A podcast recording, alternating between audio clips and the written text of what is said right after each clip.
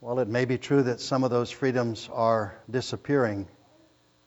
Having experienced the privilege of going across to other parts of the world, I can still say when I land in Dulles or Baltimore, I'm still grateful for this nation and for the freedoms that we have. We're assembled here this morning without fear of somebody coming in with a, a weapon and disrupting or burning this building down or killing someone. Help us, Lord, to truly appreciate the blessing it is to gather together in the name of Christ, to worship you and to be taught by your scriptures. We thank you most of all for the one great soldier, our Lord Jesus Christ, who came and gave his life. And because of that, we have spiritual freedom. Whoever the Son sets free is free indeed. And as free men and women, we come before you and thank you and we praise you for your inestimable unbelievable blessings that you bestow upon us. Lord, we also want to pray this morning for the work of the gospel around the country with the North American Mission Board. We pray for the MUDs in Boston who are seeking to establish a congregation there. Would you bless them? Grant to them souls for their labor, and as they train and teach and disciple and equip saints, that the gospel will go forth from there even to the farthest corners of the earth. Provide their needs, anoint them with your Spirit, and guide and direct them, we pray. Bless their family. Protect them, Lord, from all of the onslaughts of the enemy. For the enemy knows that if he can take down the leader, he can do all kinds of havoc and wreak all kinds of problems on the body of Christ. So we bless you for them and pray for them today. And then, Lord, we must pray again for the persecuted church today. The needs are so many. The countries are so many. The problems are so many, but there's one constant that we can trust, and that is that you are not absent from them. And that even in the midst of their sorrow and heartache and persecution, they can know your grace and love and fellowship of the Spirit of God. Lord, please encourage and support them. This young man who just came back from Venezuela, who was set free, reminded us of the loneliness it is in a prison cell. He looks like he came back without being tortured and beat up too much, but many of our brothers and sisters this morning will not have that fate. They are abused and assaulted. They are treated horribly beyond description. God, be their portion. Draw near them, we pray. May they, in their loneliness and their isolation, know that you are their God. More than once in your word, you've said, I will be with you. I will not leave you. I will not forsake you. And it's at times like this when that is really experienced in a way that it's not experienced in other times. So bless my brothers and sisters, our brothers and sisters in the other parts of the world. Lord, may they know the guidance and leading of the Spirit of God to know how to act, how to talk, how to react. But in all of these things, Lord, even if necessary, unto the point of death. May they know your grace and your support and encouragement. As I often pray, Lord, help us not to forget them. Their plight is our plight. The writer of Hebrews says you should remember them as if you were in that prison cell with them. And so we want to do that this morning. Bless them. Help us, Lord, to have the same spirit that they do in our freedom, because it is possible that even in this land, we might be headed toward times like that as well. Let us not forget that. Let us not forget them. Now, Lord, bless us as we look into the Word of God. It is your Word, it's not mine. It is alive, it's sharp, it's quick, it's able to get down to the root of the matter in our lives. O Spirit of God, take your Word this morning and expose the things of our heart that are bad and shouldn't be there and may it lead us to repentance and renewed passion and revival in our walk with you. Father, if there's anyone in this building today who is not a believer in Jesus Christ, they might be religious, they might be nice people, they might be good employers and employees and neighbors and family members, but if they do not know Christ and the forgiveness of sins, their plight is not good. Spirit of the living God, take your word. It's not my eloquence, it's not my ability, it's nothing in me. But you honor your word. Your word creates life. And so I pray as we talk about Jesus Christ and this principle that we're going to mention, that you, in your sovereign way, right where they're seated, will have their spiritual eyes opened, their hearts replaced, and they will be born again by the sovereign work of your Spirit. Bring some people into your kingdom today, Lord. Enlarge our family. Grant to us more white hot worshipers for the kingdom of God, we pray. Bless us now, and then as we leave this place, help us to be a blessing. In Jesus' name I pray. Amen.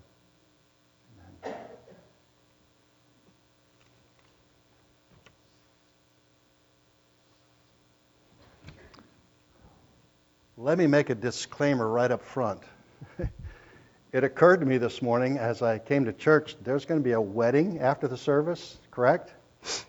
I promise you, I did not pick this passage that I'm going to preach from knowing that. I just want you to know that. I did not, but how, how providential I believe it is. So, after we look at the passage and we talk about this, when they set up the lunch, there's going to be a special section called the lowest place. And that's where you should head if our passage means what it says. L O L. All right. Turn in your Bibles with me, please, to the Gospel of Luke. Luke chapter 14.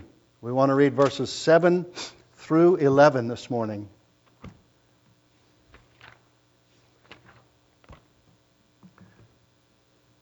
Luke 17, or excuse me, Luke 14, verses 7 through 11.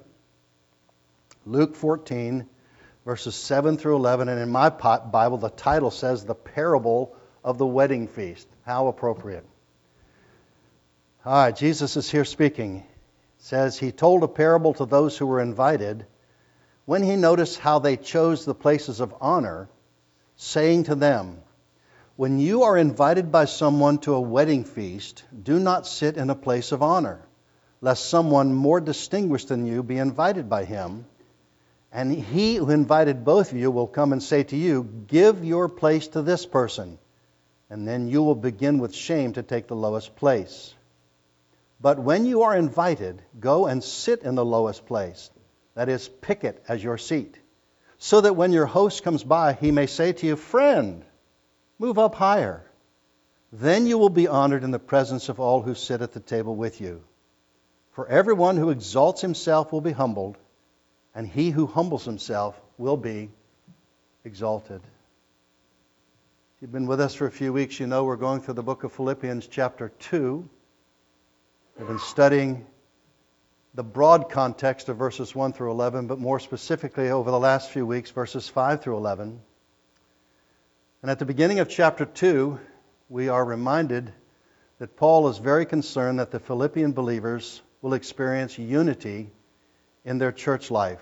Why? Because unity leads to joy. And I believe that's the key theme of this book. Verse 1, he gives them reasons for unity. Verse 2, he gives a personal appeal. That is, their unity will affect his joy. Verses 3 and 4, he gives us three things to avoid and two things to embrace to facilitate that unity. And uh, I don't know if anybody else has ever come up with this quote formula, but it's something the Lord gave me.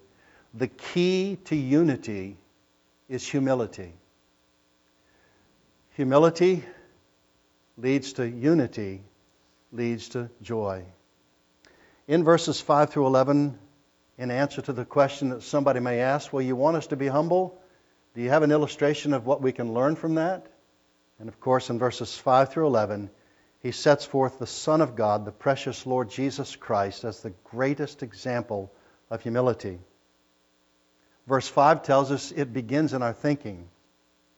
Verse 6, he says, Let your minds often think of who Jesus is. That is, he is God, has always been God, and always will be God. But he refused to hold on to his godhood for his own advantage. Verse 7 says, Consider his supreme example of condescension. And in that condescension, he gives three descriptions of the going down of the Son of God on the ladder of success. And then last week in verse 8, he gave three more descriptions of Jesus' descent, even to the lowest rung of that ladder death on a Roman cross. Now, today, before we press on to verses 9, 10, and 11, which is really the exaltation of Christ, and that exaltation is a reward for his humility, I want to take what I would call a theological pause and set forth a working principle in the kingdom of God, wonderfully illustrated in the life of Jesus, especially in this passage. It is a relevant principle for us as God's people. I want to speak on something that I'm calling the prelude or the forerunner principle in God's kingdom. Perhaps Philippians chapter 2, verses 5 to 11 is one of the greatest examples of that principle. And what is that principle? Well, if you go to Proverbs 18:12, it should be on your outline there. It's also uh, given in chapter 15 at the end of verse 33, but here it is.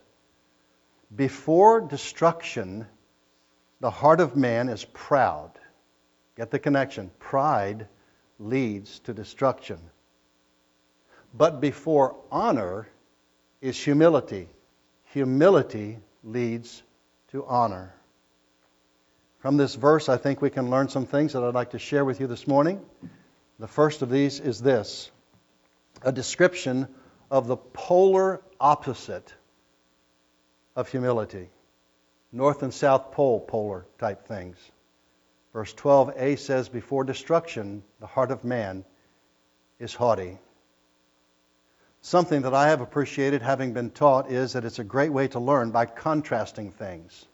This is so, but this is so. And many times we learn by contrast. And the point is this the polar opposite of humility is pride. They don't even exist in the same camp. I want to say some things about pride this morning. Charles Haddon Spurgeon, a great preacher back in the 1800s, set forth some truths. Actually, in 1856 said some of these things, and I'd like to share them with you today. First of all, consider the danger of pride. According to this verse, it is a forerunner, a prelude to destruction. Says Mr. Spurgeon, and I quote, There's nothing into which the heart of man so easily falls as pride. And yet there is no sin which is more frequently, more emphatically, and more eloquently condemned in the Scriptures. Prophets, evangelists, and teachers have discoursed on this vice. Even more, the everlasting God has mounted to the very heights of eloquence when he would condemn man's pride.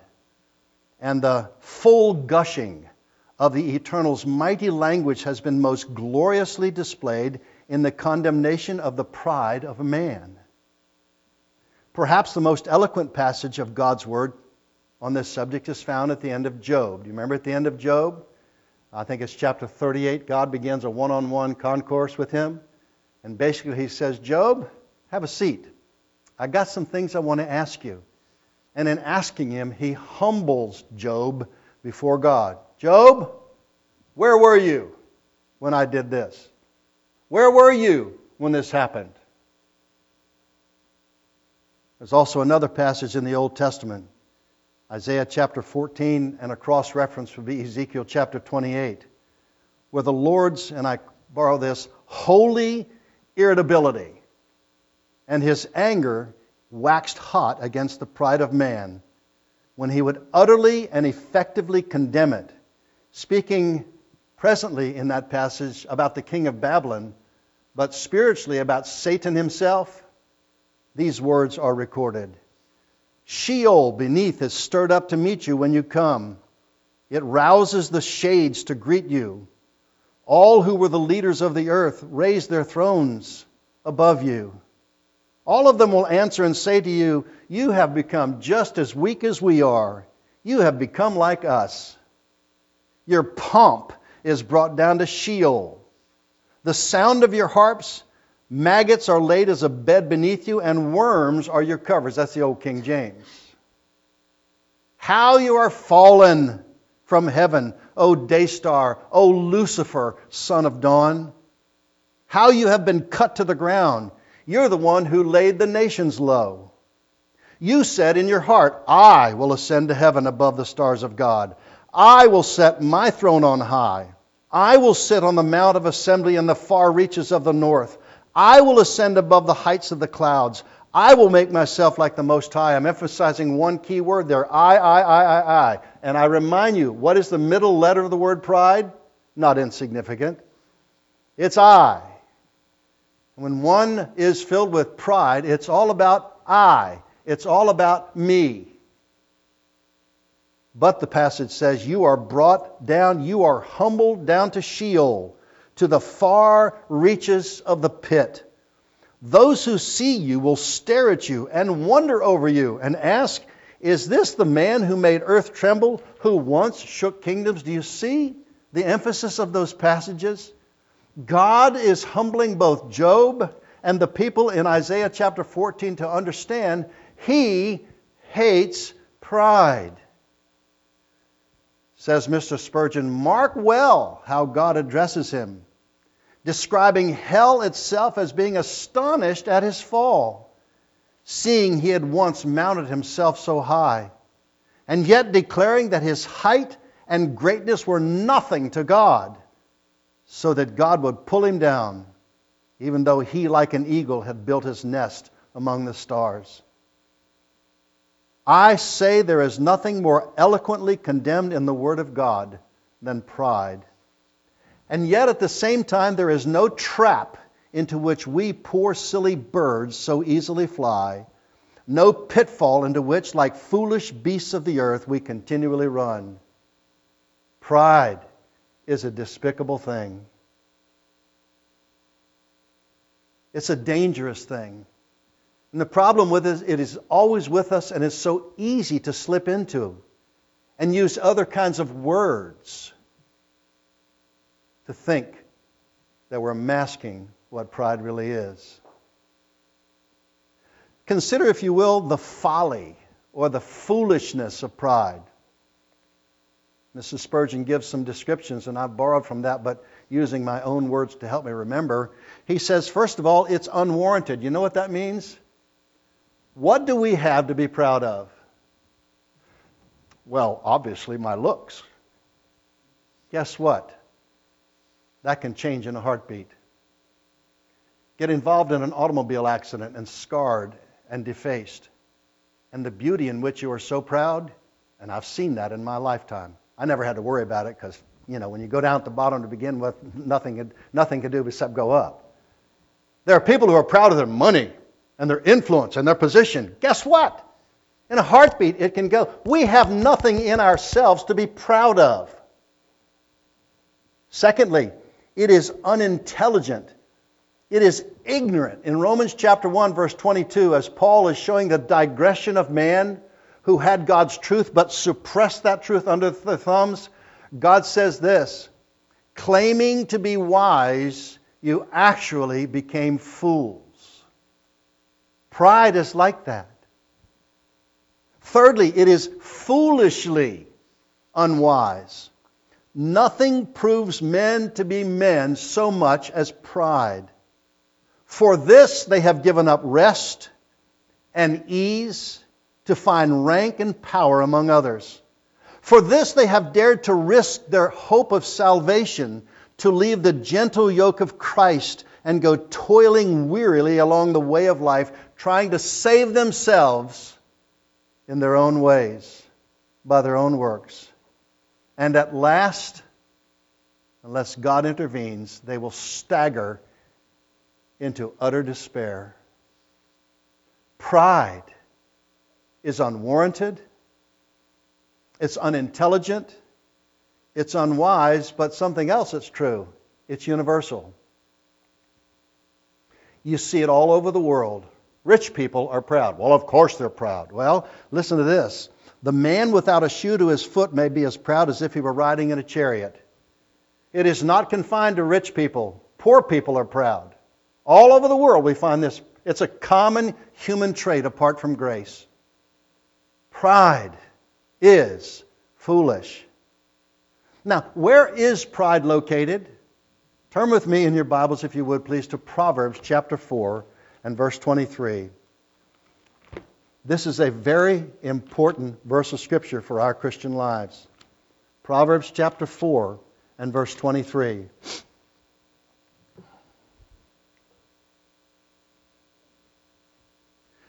In this passage, he tells us to be careful to watch out for certain things in our life.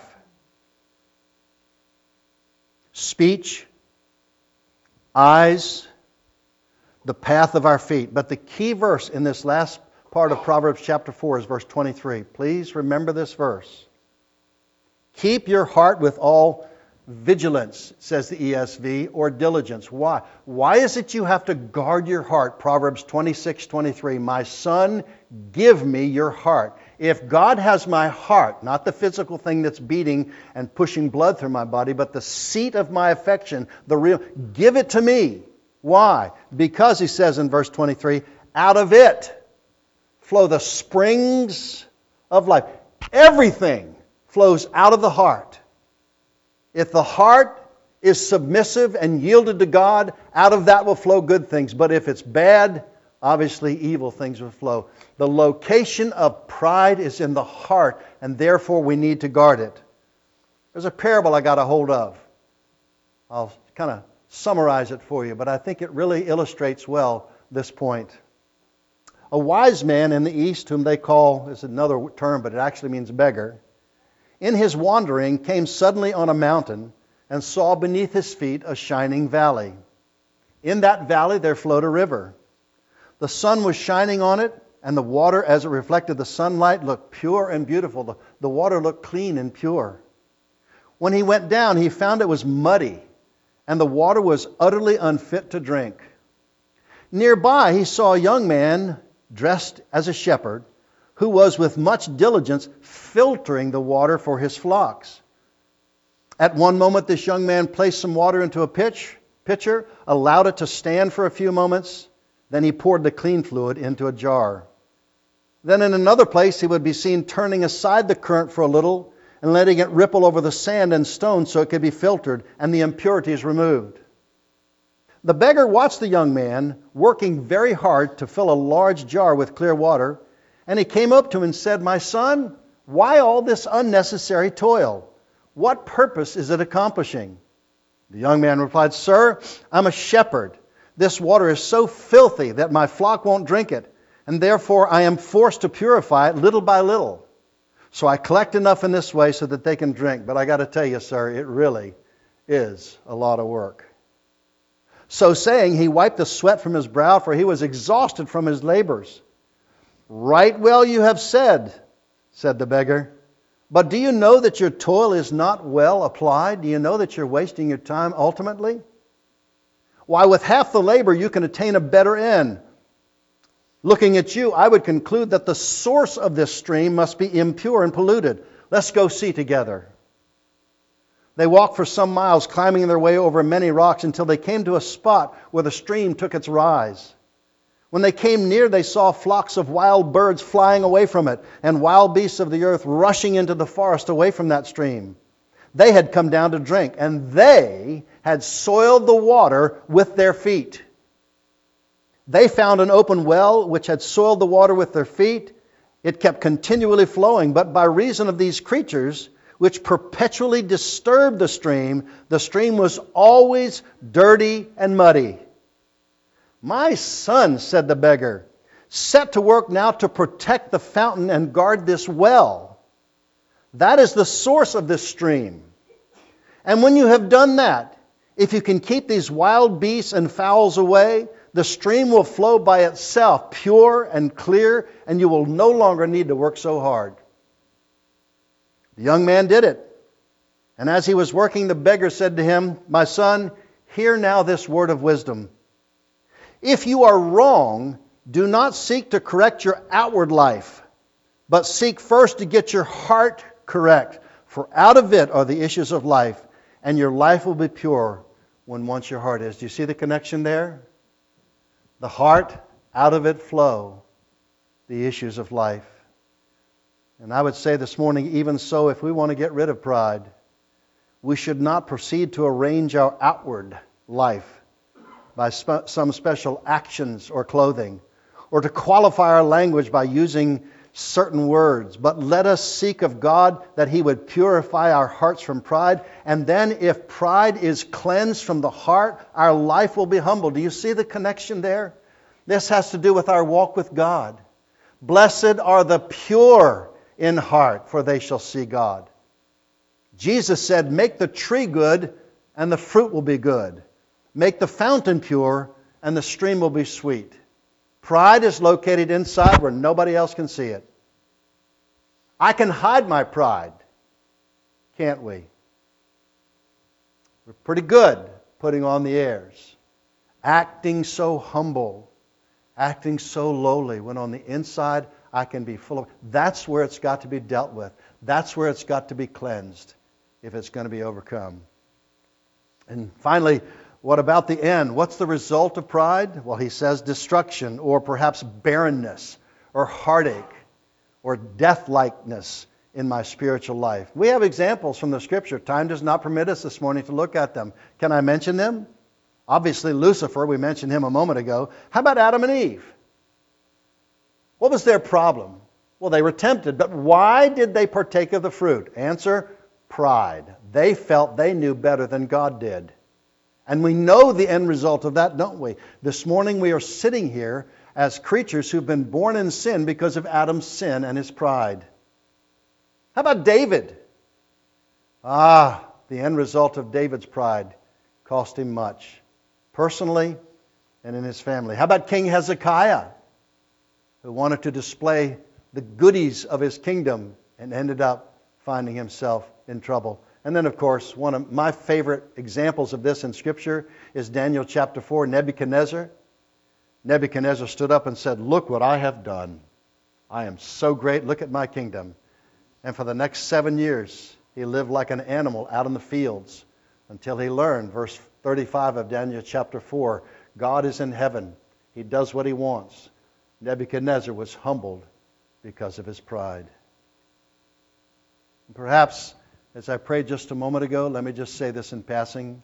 Anytime I minister the gospel, I want to be faithful to say if you're here this morning and you're not a Christian, I want you to know that if you die separated from God, and ultimately the reason will be since you've heard the gospel, at least this morning, you are too proud to embrace it, you are too proud to humble yourself before God, please know that if you die in that condition, you will be separated from God for eternity.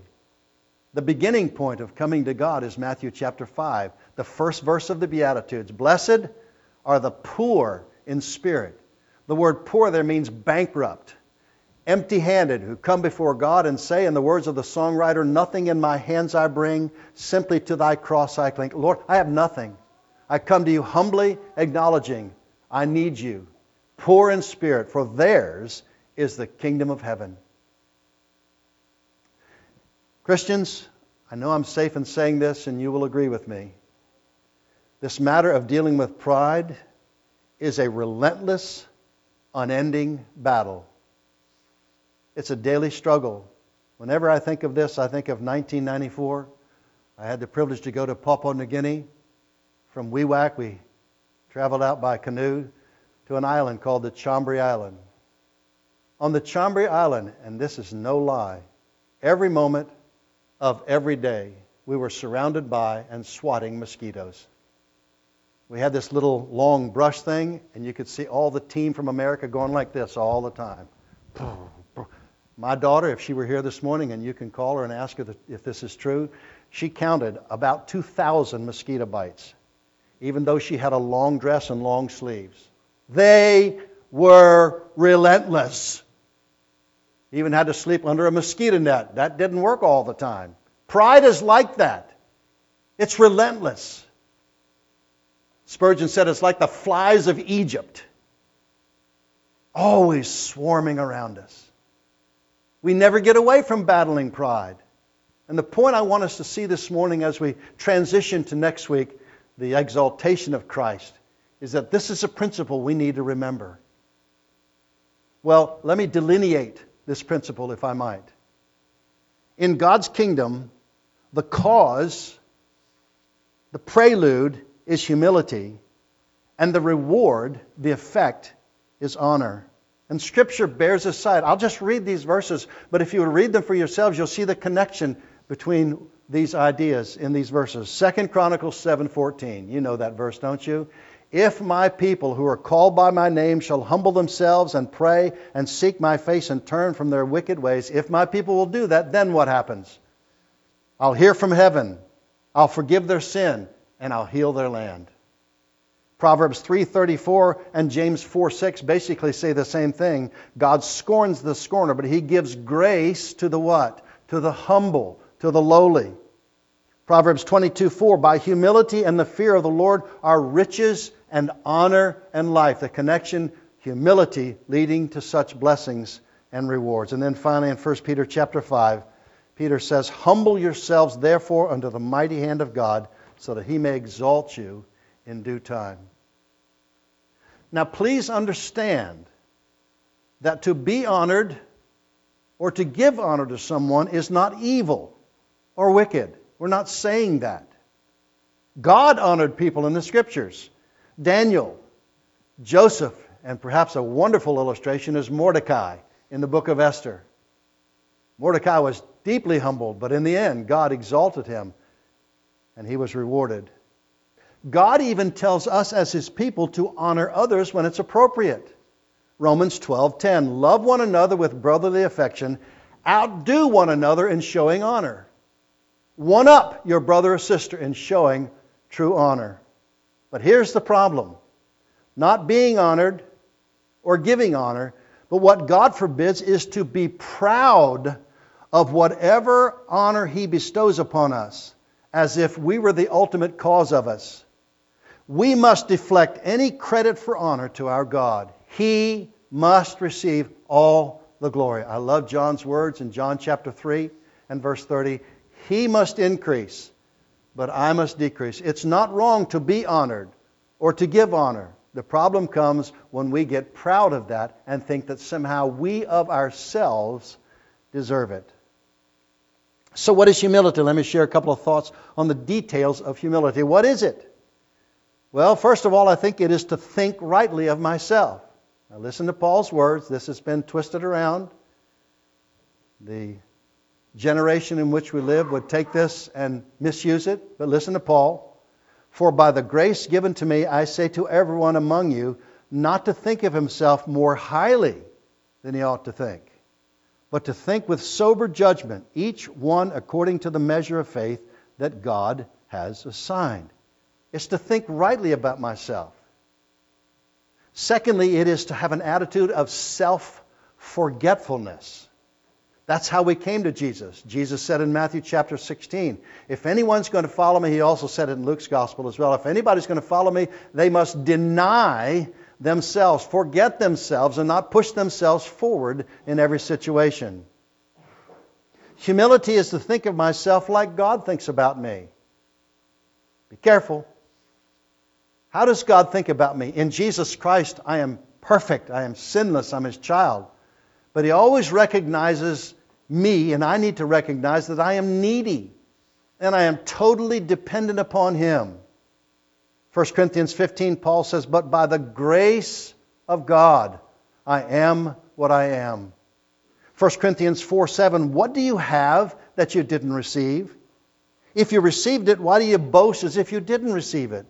to have a right estimation of my heart and life before God, even as He thinks of me. I think humility basically is to be amazed at God's kindness toward a person who was once a lost, helpless sinner, but who was granted forgiveness and adoption. Do you remember what God told Israel to do about those who were in slavery, those who were, quote, less fortunate? He said, Be careful how you treat them. You once were there. Never forget Sammy Davis Jr. Some of you guys may not know who he was. A very talented person. A friend of mine told me one time he got on stage and whoever was supposed to show up didn't. So they gave him a plastic gun. And for 45 minutes he entertained the congregation, that group of people, with a plastic gun. I never forget this. Sammy Davis said, You know, I often go back to, I think it was Harlem in New York. And he says, as I'm walking down the streets, now he's very popular, he's very rich, he's very, very well known. He said, I kept hearing from my former neighbors, Sammy, don't forget where you came from. Christians, let us never forget what we were. Paul often reminds us in his epistles, you once were this, but by God's grace, you are now this. We should stand amazed. The songwriter said, I stand amazed in the presence of Jesus the Nazarene and wonder how he could love me, a sinner condemned unclean. How marvelous, how wonderful, and my song shall ever be, how wonderful, how marvelous is my Savior's love for me. True humility comes from being amazed and asking God, Lord, why me? Why me? That will always lead to true humility. It is this mindset that brought me to Christ. And I want to say to you this morning, it is the regular understanding and remembering of this mindset that helps me to grow in Christ. And to make a church application, when you have a congregation full of people with this mindset, you will have unity, you will have joy. Can I turn that around? When you have divisions, and gossip and slander. Not you. When a church does and clicks, you can be sure of one thing humility is by and large missing, and therefore there's no unity, and therefore people are not joyful in their relationship with one another or with the Lord. The end of verse 18, Proverbs chapter 18 and verse 12 says, You will be honored. That's a promise from God. This is what we're going to see in the life of Jesus as we continue. He's the greatest example of this, quote, prelude principle. And I think it's an important one. Let me conclude, if I may, here with some applications. Number one, I'm going to go back to Luke 14 and read those verses one more time. Jesus told a parable to those who were invited. When he noticed how they chose the places of honor, so he said to them, When you're invited by someone to a wedding feast, don't sit down in a place of honor, lest someone more distinguished than you be invited by him. And the one who invited both you will come up and say to you, Give your place to this other person. And then you will begin with shame to take the lowest place. Can you envision that in our culture? I can. Hurry, let's get in quick, honey. I want that place right up front. Can you imagine the wedding coordinator, or perhaps even the bride or groom or the best man, come up and say, Hey, this ain't for you. In the back. Do you think they would be embarrassed as other people watch that and listen to that? Of course they would. That's what he's talking about here, essentially. However, Jesus says, but when you are invited, go find the lowest place. So that when your host comes in, he can come up to you and say, Hey, friend, come on, move up higher. Then you will be honored in the presence of all who sit at the table with you. And here's the zinger for everyone who exalts himself will be humbled, and he who humbles himself will be exalted. That's the principle. That's the mindset of Christian people in the body of Christ. And so, with that in mind, let me say, first of all, be willing to take the lowest place in God's kingdom. Be willing to be behind the scenes. Be willing not to take the credit publicly. Be willing not to have everybody pat you on the back and tell you how wonderful you are and what you don't have to do that. God notices. God won't forget. And when I try to push myself forward, usually I end up in trouble. And I stumble or I do something foolishly in the flesh. Be willing. see, that's an inner heart attitude. Be willing to be nothing for the body of Christ as Paul said earlier in this chapter, prefer others above ourselves. Secondly, maybe at the present time, God is humbling you, or God has humbled you by chastening, or sickness, or some other circumstance. And you're experiencing the discipline of the Lord. Remember, discipline is not always the belt, discipline has a correcting factor. If that's true, if God is humbling you, two things. Remember, it's a sign of His love, it's a sign of His delight in you. Proverbs 3 11 and 12. My son, do not despise the Lord's humbling or discipline, or be weary of his reproof. For the Lord reproves those whom he loves, and this is something that I didn't see till late in my Christian life in this verse. It's also given in the book of James, but I didn't see this till late in my life. As a father, the son in whom he delights. He loves us, he delights in us, and therefore he will humble us. Remember what Paul's experience was like? Paul wrote to the church at Corinth I knew a man about 14 years ago, whether he was in the body or out of the body, I don't know. He was caught up to the third heavens. He heard things that nobody else heard. Paul said he learned from that in his conversation with God, having asked God to remove it three times. And by the way, what was it that Paul suffered with? There have been all kinds of speculations eye problems, headache problems. Well, the text tells us it was a messenger of Satan. And Paul saying, Lord, please take this away. It's, it's hindering me in my walk with you. And what did God say? Uh uh-uh. uh You know why, Paul? You'll probably get proud if I do. So I'm going to keep it on you. I'm going to keep you humble because that's the best way to serve me. And therefore, he said, I glory, I rejoice in this because God says, My grace is sufficient for you. The more humble, the more grace God gives. Secondly, it's not only a sign of his love, but it's his way of protecting his children from this destruction. And Mr. Bridges, in his commentary on Proverbs, reminded me of this. The exaltation of God's people in his providence often is conducted through the valley of humiliation. And then he gives several illustrations Joseph, Moses, David, Gideon, Ruth, Abigail, and others. And he says at the end, in the daily walk of life for all Christians, the lowest place is the pathway to honor. Now, folks, we got to fight against that in this I love me culture. Clawing and grabbing for honor and recognition, we have to remember God blesses and grows us in the valley of humiliation.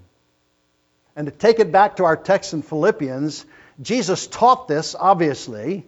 He made it clear, Matthew 20, Mark chapter 10, when Peter and John came, actually their mother came and said, Lord, when you come into your kingdom, can one of my boys sit on your left? Can one of my boys sit on your right? And Jesus said, You know what you're asking.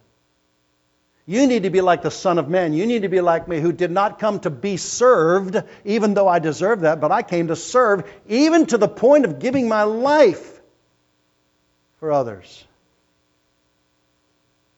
How deep was his descent? Psalm 22, remember? I am a worm and no man. And yet, remember the honor which rewarded his humility. We must not disdain or neglect to follow Jesus Christ. Is it a light privilege to follow in the pathway consecrated by his steps and irradiated by his smile? Jesus said in Matthew chapter or John chapter 15, if they did this to me, quit your whining and complaining. Put your nook away. That's my granddaughter's word for pacifier. Put away your pampers, your pacifier, and your milk, and all these things, and basically grow up if they did this to me, if you're going to not just speak about me, not just testify you know me, but if you're going to walk like I walked, this is going to be your lot in life as well. And we must not be surprised at that.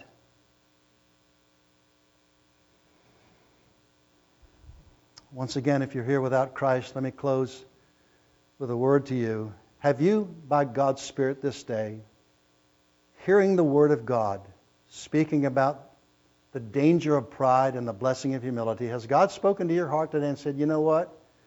You've never really trusted Christ. You're religious. People are impressed with your piety, but deep down inside, you're not a believer.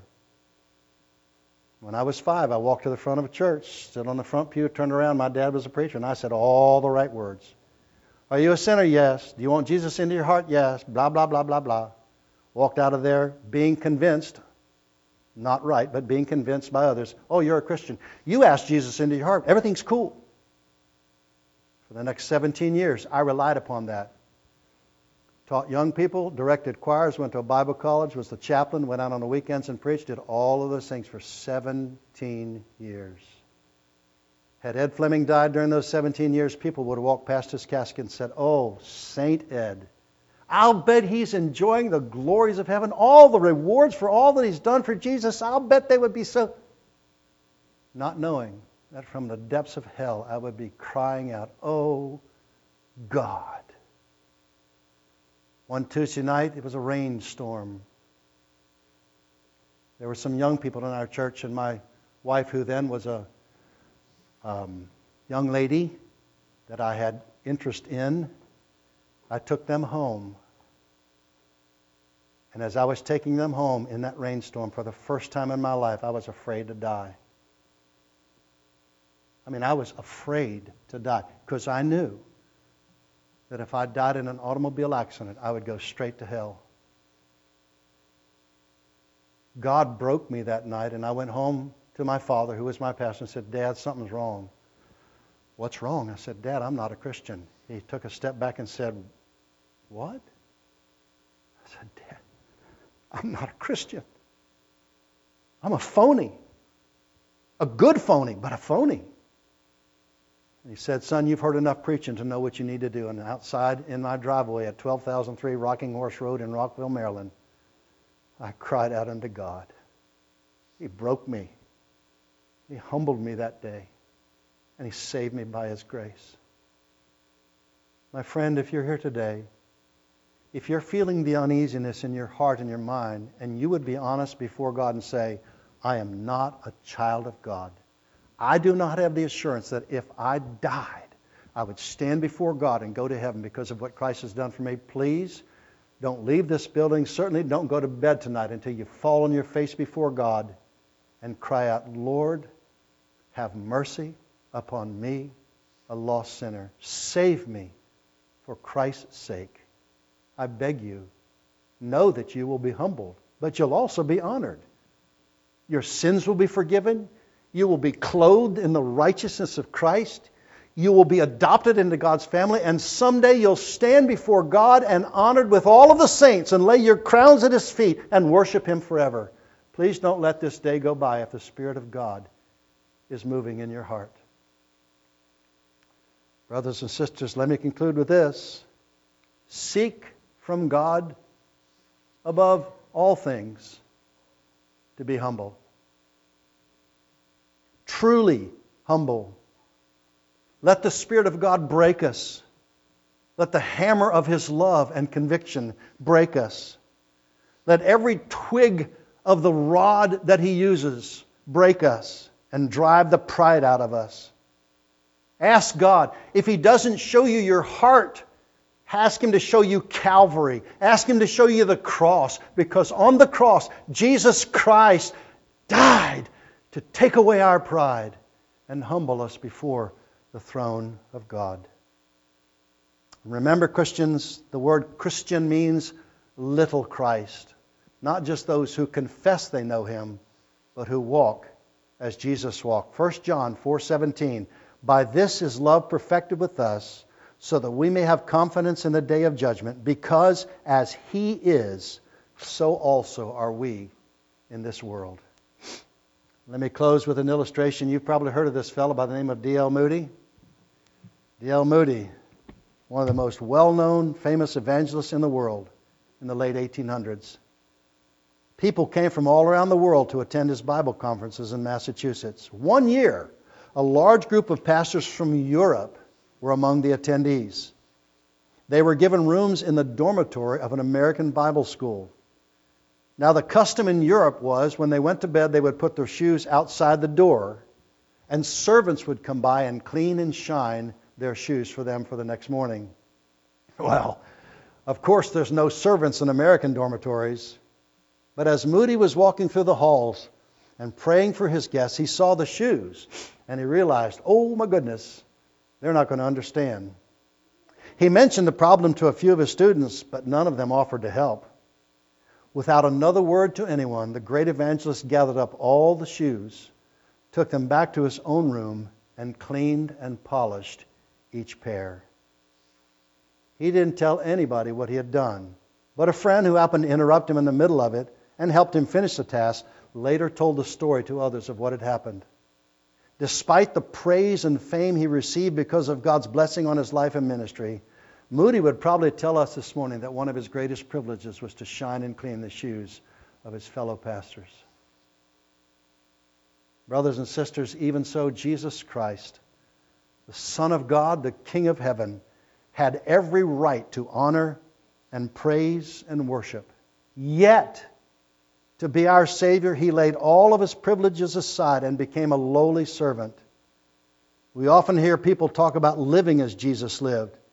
And while he truly is a model for us to follow, many who speak of following him are unwilling to give up their rights and reflect his humility. We will never be like Jesus unless we are humble and lowly. Any church that is filled with people with that mindset and those kinds of actions will experience an unusual unity and overflowing joy. May God make it happen. Lord, bless your word, I pray. Speak to us, change us, conform us more to the image of Christ. In whose name I pray. Amen. Let's conclude this.